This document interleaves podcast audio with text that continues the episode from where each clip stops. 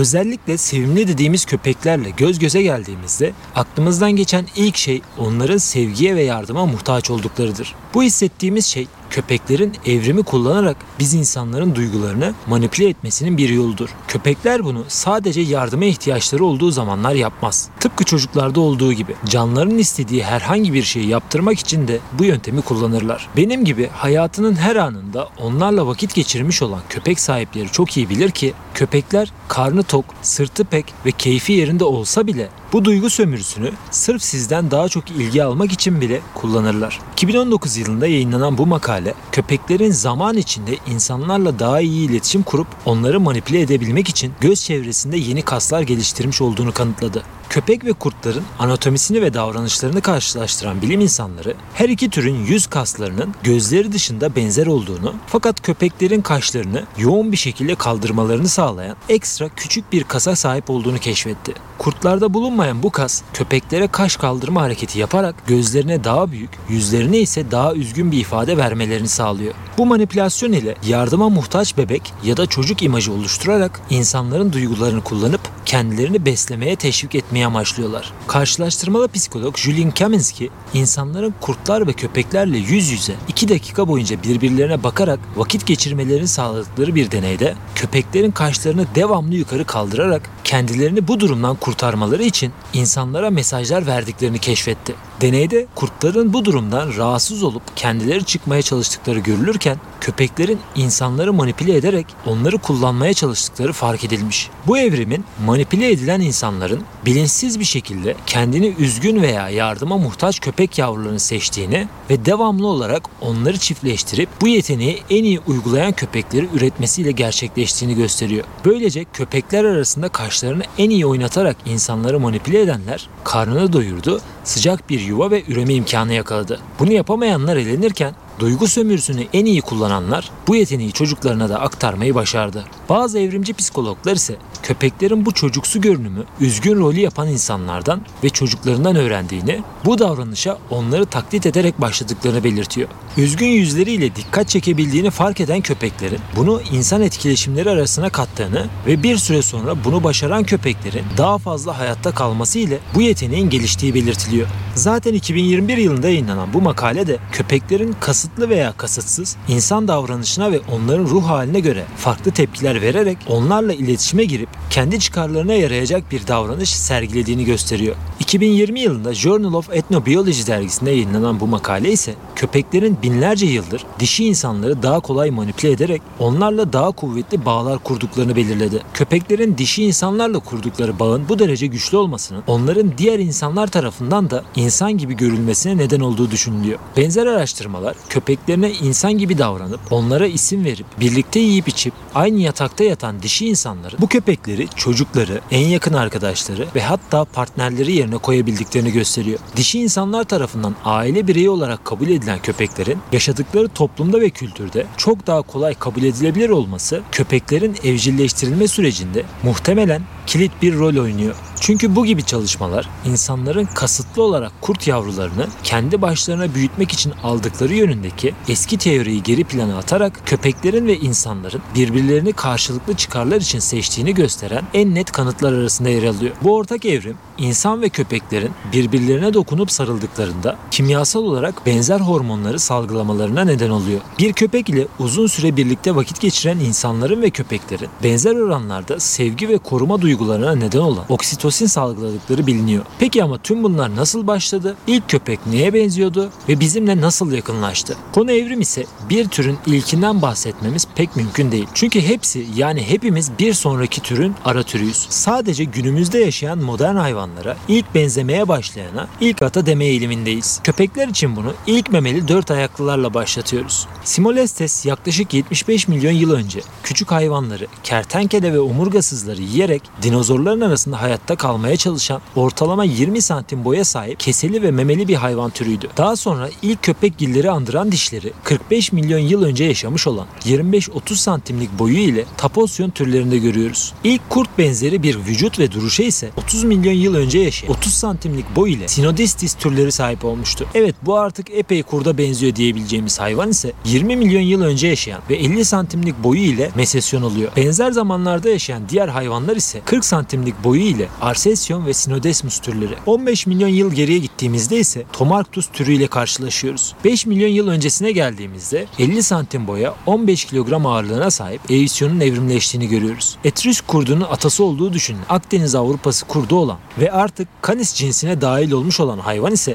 1,5 milyon yıl önce yaşayan 65 santimlik boyla Canis etruscus'tur. 800 bin yıl öncesine geldiğimizde ise artık gri kurt olarak bildiğimiz Canis lupus türü hayvanları görmeye başlıyoruz. 30 bin yıl öncesine geldiğimizde ise soylar artık birden bambaşka türlere evrilmeye başlıyor. Çünkü bu noktadan sonra kurtların insanlarla olan etkileşiminin zirveye çıktığını biliyoruz. Dünyanın neresine gidersek gidelim karşılaşacağımız insanların yanında yaşayan bazı hayvanlar var. Tavuk, inek, domuz, at, keçi, koyun, tavşan, kedi ve tabii ki köpek. Serinin devamında hepsinden bahsedeceğim. Fakat bu bölümde sadece köpeğe odaklanacağız. İnsanların köpeklerle olan duygusal bağının derin bir geçmişi var. Köpekler tarih boyunca yaptıkları fedakarlıklarla insanların koruyucuları, av arkadaşları ve en güvendiği dostları olmayı başarırken işlerin tersine gittiği durumlarda ise en çok korktuğu hayvanların başında geldi. Bu korku insanlar için bazen tehlikeli olabileceklerini işaret eden, kanunlarla zorunlu kılınan bir tabelaya bile neden oldu. Bazen halkı korumak için polis ve kolluk kuvvetlerin silahı konumundayken bazen gangster ve çetelerin insanlara korku salan bir silahı konumuna geçti. Tüm dünyada hem hakaret hem de övgü anlamlarını bir arada taşıyan başka bir hayvan yok. Peki it ya da köpek demek gerçekten hakaret mi? Köpeğin özgün Türkçe'de adı ittir. İt kelimesi yerine köpek sözcüğü 14. yüzyılda iri bir köpek cinsi anlamında kullanıma girmiştir. İt kelimesi tarihte bilinen ilk kez Orhun yazıtlarında it yılının 30. ayında 36 yaşında öldü şeklinde geçmektedir. İt kelimesi Türkçe'de değersiz, terbiyesiz kimse anlamına da gelir. Çok ilginçtir ki kurtları ilk evcilleştiren insanlar arasında olmamıza ve kurt hayvanının biz Türklerin kültüründe yol gösterici ve cesur gibi kutsal bir yeri olmasına rağmen it kelimesinin ise daha çok sahibine ihanet eden köpek anlamına evrildiği görülüyor. Bu iki hayvanın ayrımını günlük kullanılan atasözlerinden de fark edebilirsiniz. Sözcü gazetesinin haberine göre 2021 yılında bir milletvekiline köpek denmesi üzerine açılan davada yargının köpek kelimesini hakaret olarak tanımlamaması üzerine sanık hakkında beraat kararı verilmiş. Bazılarınız bu kararı haklı bulabilir, bazılarınız kızabilir. Ama gelin gazeteden okumaya devam edelim. Mahkemede köpeklerin havlayarak kendilerini ifade ettikleri bir insana aslan, kaplan dendiğinde hakaret iddiasının mevcut olmadığı, köpek dendiğinde hakaret iddiası mevcut olsa da köpeklerin de diğer hayvanlardan farkının bulunmadığı, köpeklerin zaman zaman evimizde bizimle yaşayan, deprem gibi doğal afetlerde hayat kurtaran, uyuşturucu maddelerde suç ve suçluyla mücadele esnasında yardımcı olan sevimli dostlarımız olduğu ifadelerine yer verilerek köpek demenin hakaret kabul edilmesi halinde köpeklere de hakaret edilmiş olabileceği kaydedilmiş. Fakat yine 2021 yılının son aylarında Vatan Gazetesi'ndeki habere göre ise Yargıtay'ın köpek kelimesini bu kez suç saydığı görülmüş. Köpek kelimesinin tüm dünyada insanlara kullanıldığında kötü ve ihanet eden kişi imajına sahip olmasının kökeninde ise iki tane temel neden yatıyor. Birincisi köpeklerin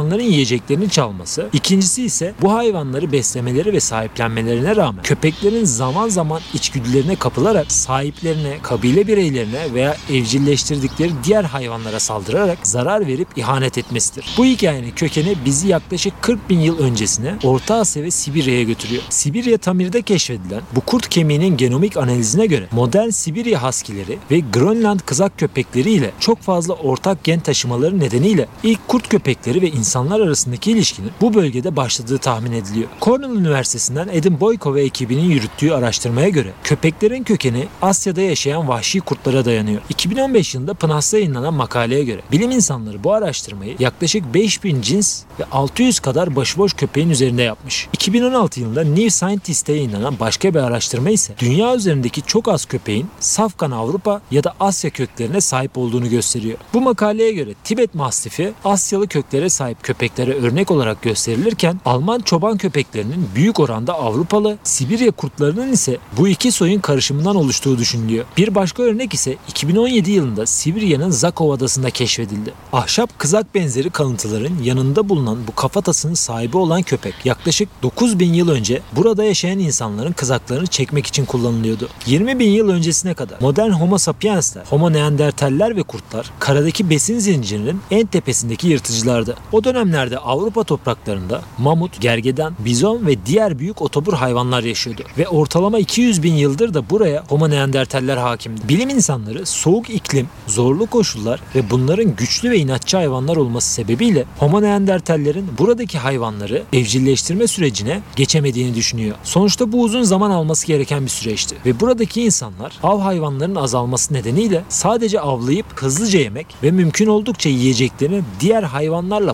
paylaşmamak için büyük uğraşlar veriyordu. Onları avlamak için Homo neandertaller de Homo sapiensler de mızrak, ok ve yay kullanıyordu. Avlarını yakalasalar bile kurt, aslan, leopar ve sırtlan gibi diğer etoburlarla da rekabet etmek zorundaydılar. Homo sapiensler yaklaşık 70 bin yıl önce av hayvanlarını takip ederek başladıkları göçlerinin sonunda ortalama 25 bin yıl önce Avrupa'ya ulaştı. Fakat buraya Homo neandertaller gibi yalnız gelmediler. Yanlarında onların yerine yorulması, avlanması ve kabileyi koruması için evcilleştirdikleri kurt ve köpek kırması hayvanlar vardı. Bunlar yeni yeni insanlara alışmaya başlayan ve muhtemelen kendi sürülerindeki alfalar tarafından dışlanmış, insanları ve artık yiyeceklerini kendilerine bir fırsat olarak gören yalnız ve beta kurtlardı. İşte bu aşamadan sonra yapay seçilim yolu ile iyi huylu, sadık, korumacı ve avcı kurtları seçerek oluşturduğumuz köpekleri modern homo sapienslerin doğrudan bir uzantıları olarak görüyoruz. Çünkü bu noktada insanın ya da kurtların doğada yalnız başına verdikleri mücadele tamamen ortadan kalkıyor. Artık köpeklerin evi doğa ve yaban hayatı değil, insan kabilelerinin yanı oluyor. İnsanlar köpeklerle yaptıkları bu işbirliği sayesinde gelecek 20 bin yıl içinde doğayı tamamen ele geçirdi. Köpekler sahip oldukları güçlü çeneler, hız ve çeviklik sayesinde insanlara büyük bir enerji tasarrufu sağladı. Bir bizonu yakalamanın ilk şartı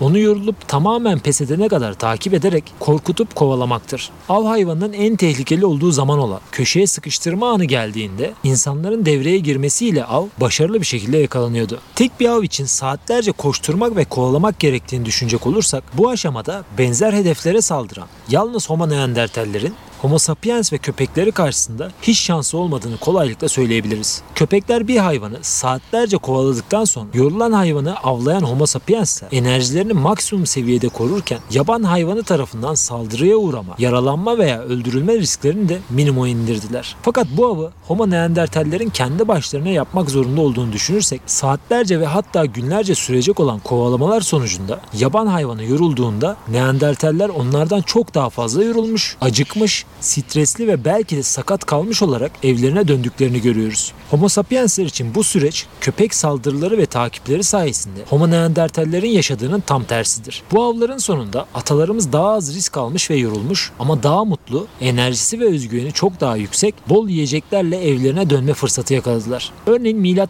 5000'lere tarihli Suudi Arabistan'da bulunan bu çizimlerde köpekler geyiklere saldırarak insanlara avlanmada yardımcı oldukları resmedilmiş. Homo sapiens türünün yanında götürdüğü köpekler dünyanın faunasını binlerce yıl boyunca değiştirmeye devam etti. Hatta bu etki o kadar yüksekti ki bilim insanları köpekleriyle avlanan Homo sapienslerin diğer insan türlerinin ve pek çok hayvanın neslinin yok olmasını doğrudan hızlandırdığını belirtiyor. Başlarda dostane başlayan modern insanların köpeklerle yaptığı bu işbirliği hikayenin ortalarına geldiğimizde Avrupa'daki Homo neandertaller başta olmak üzere birçok hayvan türünün sonunu getirdi. Kurtlarla başlayan işbirliği öyle bir noktaya geldi ki bu hayvanlarla kurduğumuz duygusal bağ birbirimizin evrimini etkiledi ve dış görünüşlerini şekillendirdi. Biz onları vahşi kurtlardan günümüz evcil köpeklerine dönüştürürken onlar da bizim bu güzel gözlere sahip olmamıza yardımcı oldu. Pensilvanya Eyalet Üniversitesi'nden Pat Shipman gibi bazı bilim insanları Homo sapiens'in beyaz göz akına sahip tek primat olmasının sebebini kurtlarla binlerce yıllık göz teması ile kurulan iletişimden kaynaklandığını söylüyor. Shipman beyaz göz akına sahip olmanın en büyük avantajı bir başkasının neye bakmakta olduğunu anlamaya izin vermesi diyerek beyaz göz akının homo sapienslere yararlı, sözsüz bir iletişim yolu sağlayarak avcılara sessiz ama çok etkili bir iletişim yolu avantajı sağladığını belirtiyor. Shipman gibi bazı bilim insanları homo sapienslerde göz akı mutasyonunun modern insanlar ile kurtlar arasındaki ilişkilerin zirveye ulaşmaya başladığı 40 bin yıl önce artarak yaygınlaşmış olabileceğini düşünüyor. Biz homo sapienslerdeki ilişkinin aksine homo neandertallerin kurtlar ve köpeklerle bir bağı olduğuna dair henüz bir kanıt yok. Aksine geyikleri, bizonları ve mamutları tek başlarına kendi güçleri ve stratejileriyle avladıkları biliniyor. Neandertallerin sonunu getiren bu homo sapiens ve köpek işbirliği insanın dünyayı istila etme girişiminin sadece başlangıcıydı. İnsanlar evcil köpek ve kedilerini gittikleri her yere götürdü. Onlar insanların avlanmasını kolaylaştırıp yiyeceğe ulaşmasını sağlarken bazen de yüklerini taşıyıp iş gücünü paylaştılar. Biz de onları koruyup besleyerek onlara daha uzun, sağlıklı ve güvenli bir yaşam imkanı tanıdık. Bu karşılıklı dayanışmada maalesef ki zarar gören bir tek yaban hayvanlar oldu. Batı Avustralya Üniversitesi'nde yapılan bir araştırmaya göre Güneydoğu Asya'dan insanlarla beraber Avustralya'ya ulaşan dingo köpekleri oradaki aborjinlerle yakın ilişkiler kurarak kabilenin yaşamını ve avlanmasını kolaylaştırmış. Arkeolog Jane Bale, dingoların ilk başta Avustralya'ya evcilleştirilmiş olarak getirildiğini fakat daha sonra burada tekrardan vahşileştiklerini söylüyor. Bu durum özellikle yaban ırklarına yakın olan köpek türlerinin insanlardan bağımsız kendi hallerinde yaşamasına ve sürüler oluşturmasına izin verilip başıboş bırakılması sonucunda bu hayvanların tekrar vahşileşerek bulundukları bölgedeki yaban hayatına zarar vermesi açısından da açık bir örnek oluşturuyor. 2020 yılında Nature'da yayınlanan makalede olduğu gibi Yabani bir şekilde yaşayan köpekgillerin besinleri çoğunlukla etten oluşur. Fakat evcil köpekler önemli ölçüde insanlar tarafından temin edilen sebze gibi diğer yiyecekleri de yerler. Bu yedikleri de genetik profillerini ve davranışlarını doğrudan etkiler. Avrupalı kaşiflerin yazdıklarına göre aborjinler dingoları evcil hayvanları, arkadaşları, koruyucuları hatta örtüleri olarak kullanıyordu. Kıtadaki bazı arkeolojik araştırmalar aborjinlerin dingolar buraya geldikten sonra daha fazla çeşitli küçük hayvanla beslendiklerini ve bu avcılıklarının küçük yaban hayvanı faunusu üzerinde keskin değişikliklere neden olduğunu gösteriyor. Avrupalı kaşiflerin yazdıklarına göre erkek insanlar burada da büyük hayvanları avlarken dişi insanlar küçük küçük hayvanları yakalıyordu. Ama dingolar burada bu kez erkeklerin değil dişilerin av köpeği konumundaydı. Arkeolojik Bilim Dergisi'nde yayınlanan makaleye göre bu cinsiyete dayalı avlanmanın diğer bölgelerdekinden farklı olmasının sebebini günümüzde nesli tehlike altında olan dingoların o zamanlar büyük avlardan ziyade küçük avları avlamak için daha uygun ve kullanışlı olmasıymış. Köpeklerle iç içe yaşayan insanların onlarla duygusal bir bağ kurduğunu bazı arkeolojik kanıtlardan çok daha iyi görebiliyoruz. Örneğin 1914 yılında Almanya'da iki insan insan ve bir köpeğin birlikte bulunduğu mezarın 2017 yılında Science Direct'te yayınlanan makalede 14 bin yıl önce sahipleriyle gömülen en eski köpek mezarı olduğu duyuruldu. Burada öğrenilen bir başka ilginç konu ise köpeğin gençlik hastalığına yakalandığı ve bu süreçte sahipleri tarafından hasta olmasına rağmen bakılmış olmasıydı. Atalarımızın ilk kurt sahiplenmesinin daha sevecen ve oyun isteyen, annesiz ve sürüsüz kalmış kurt yavruları sayesinde olduğu düşünülüyor. 2020 yılında yayınlanan bu makalede oyuncu kurt yavrularının insanlar üzerindeki olumlu etkisinin bu hayvanlarla olan bağımızın temeli olduğunu belirtiyor. Yani bu hayvanlar hem mutluluk hem de üzgünlük gibi duyguları kullanarak insanları o anki durum ve şartlara göre göre çok yönlü bir manipülasyona maruz bırakmış. Zaten günümüzde yapılan pek çok farklı araştırma da köpek sahiplerinin kedi sahiplerine oranla daha mutlu ve güler yüzlü insanlar olduğunu gösteriyor. Yani özellikle kedi besleyen insanlar daha depresif bir ruh haline sahipken köpek sahipleri daha eğlenceli ve renkli bir hayata sahip. Ve eğer temelde biz onları kendi çıkarlarımız için özellikle evcilleştirdik diyenlerdenseniz bu makale ve birçok bilim insanı da bunun tam tersi olabileceğini, sahiplenilmenin kapısını açacak olan oyunculuk ve şirinlikler ile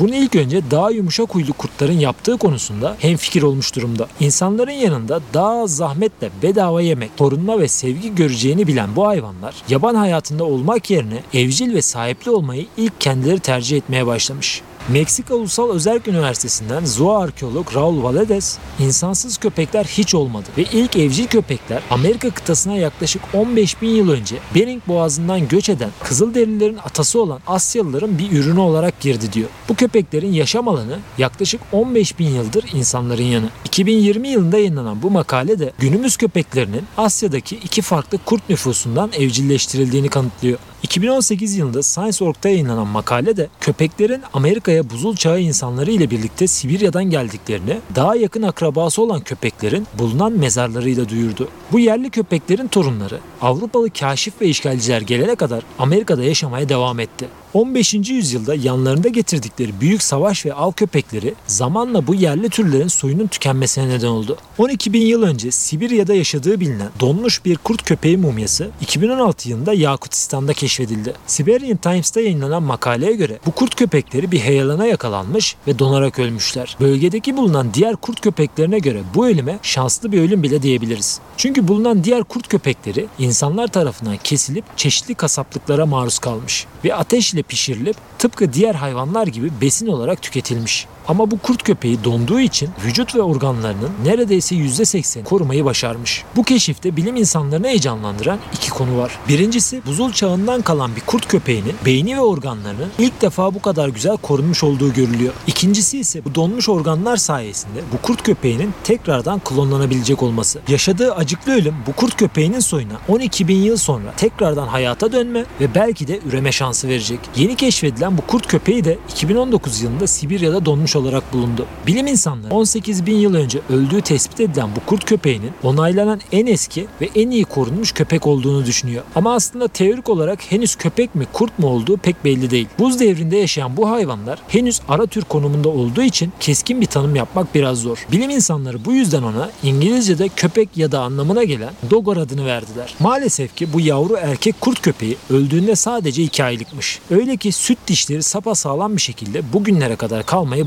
başarmış. 2020 yılında Çek Cumhuriyeti'nde keşfedilen bu kurt köpeği ise yaklaşık 28 bin yıllık. Moravian Müzesi'nde sergilenen bu köpekgilin çenesi ve dişleri son derece iyi korunmuş. Ön köpek olarak adlandırılan bu gibi erken köpeklerin dişleri kemik gibi sert yiyeceklerle beslendiği için büyük aşınma izlerine sahip. Kurt benzeri köpeklerin dişleri ise daha fazla etle beslendiği için daha küçük yara izlerine sahip. 2022 yılında Current Biology dergisinde yayınlanan makaleye göre 54 bin yıllık kurt DNA'sındaki bir mutasyon bugünkü küçük boyutlu köpek evriminin sorumlusu olmuş. Bu araştırmaya göre IGF1 genindeki bu mutasyon kurtların küçülmesinin insanların onları köpek haline getirmeden çok daha önceleri başladığını gösteriyor. Yani Pomeranian ve Chihuahua gibi bazı köpek ırklarının küçük boyutlara sahip olmasını etkileyen ana genetik mutasyonlardan birisi bu. Bilim insanları bunun biz insanların bu minyatür köpekleri yetiştirmeye başlamadan çok daha önceleri diğer köpek atalarında evrimleştiğini keşfetti. 2017 yılında yayınlanan bir makalede Homo sapienslerin köpekleri binlerce yıl boyunca evcilleştirdikleri ya da avladıkları avların özelliklerine göre çiftleştirerek